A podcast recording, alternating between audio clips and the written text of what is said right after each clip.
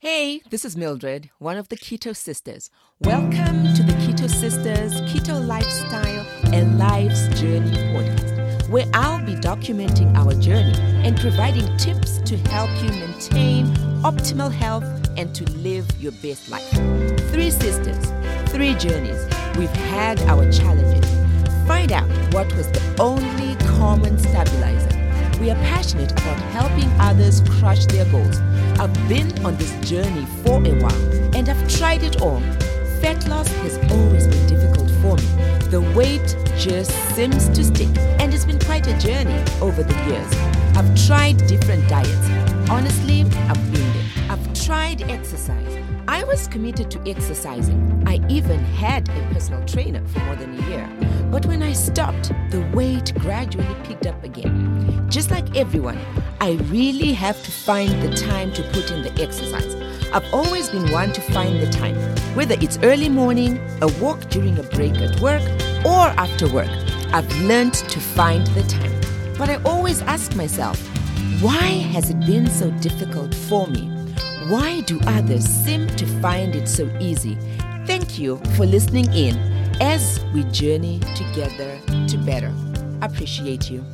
I'm super excited for this one. Let's talk about the scale. I know I'm not the only one who loves seeing those numbers going down on the scale. Obviously, I'm a creature of habit, but did you know that using the scale is not necessarily the best way of gauging if you're really, really doing well? Well, here are a few pointers. The scale can be very, very deceiving. Here's what I've found. Depending on the time of day that you measure yourself, your numbers could be influenced by so many things. It could be influenced by the water that you've drunk for the day. It could be in- influenced by the food that you ate during the day. And there are other variables as well. The biggest one being that as you move more, living better, as you exercise, you turn that fat into muscle. So when you go on the scale, you might not necessarily see the numbers drop because you could be converting that stored fat into muscle, which is a good thing. So all I can say is I'm guilty too. I am a creature of habit. Anyways, should you choose to use the scale, it's best to do it in the mornings. At least that way, all the water weight is gone all your food is digested first thing in the morning. So at least it gives you a better gauge of where you are. Here are three ways that are actually better in terms of measuring yourself to see how far you've come. One, do before and better pictures.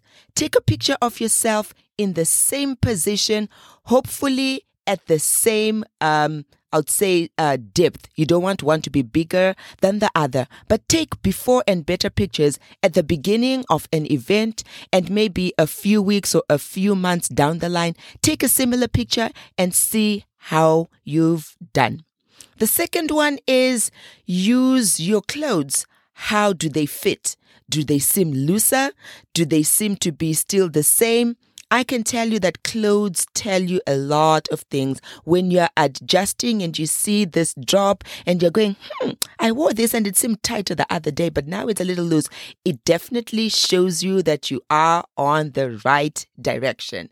I noticed that I purchased a uh, Fitbit because I like to monitor my steps as I walk during the day. And so on my band, I started out with three holes at the end.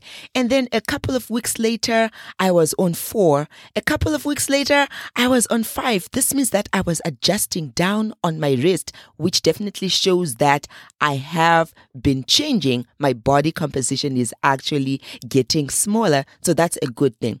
The last way that you can measure yourself is just basically how you feel. How do you feel about yourself? Do you feel good? I can honestly tell you that I feel so good about myself. I feel so upbeat. I have so much energy. I have so much focus. And overall, I just think I am doing good. So that positive outlook, that good feeling about yourself is definitely a good thing. So anyway, in closing, just wanted to give you three things that have helped me on my journey to better.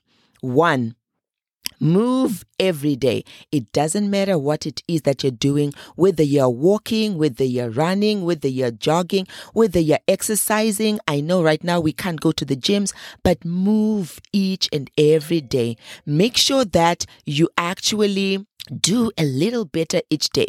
Always add something more, but make sure you are moving each and every day because it makes a big difference. Secondly, eat better. Make healthier choices in terms of what you're eating. It certainly goes a long, long way.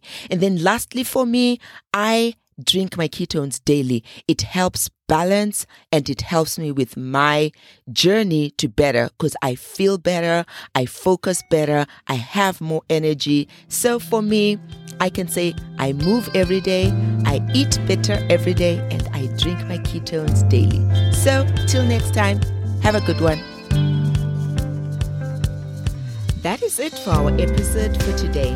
Thank you so much for listening in. Real quick, I have a question for you. Did you like this episode? If you did, please do share. The biggest thing that helps us grow and spread the word is if you leave a review, a rating, and subscribe. I'd love to hear your thoughts, feedback, questions, and ideas that you might have. This will be definitely beneficial future episodes. If you could take just a few seconds out of your busy schedule to subscribe and leave an honest review and rating, I would forever be grateful. Till next time, happy listening.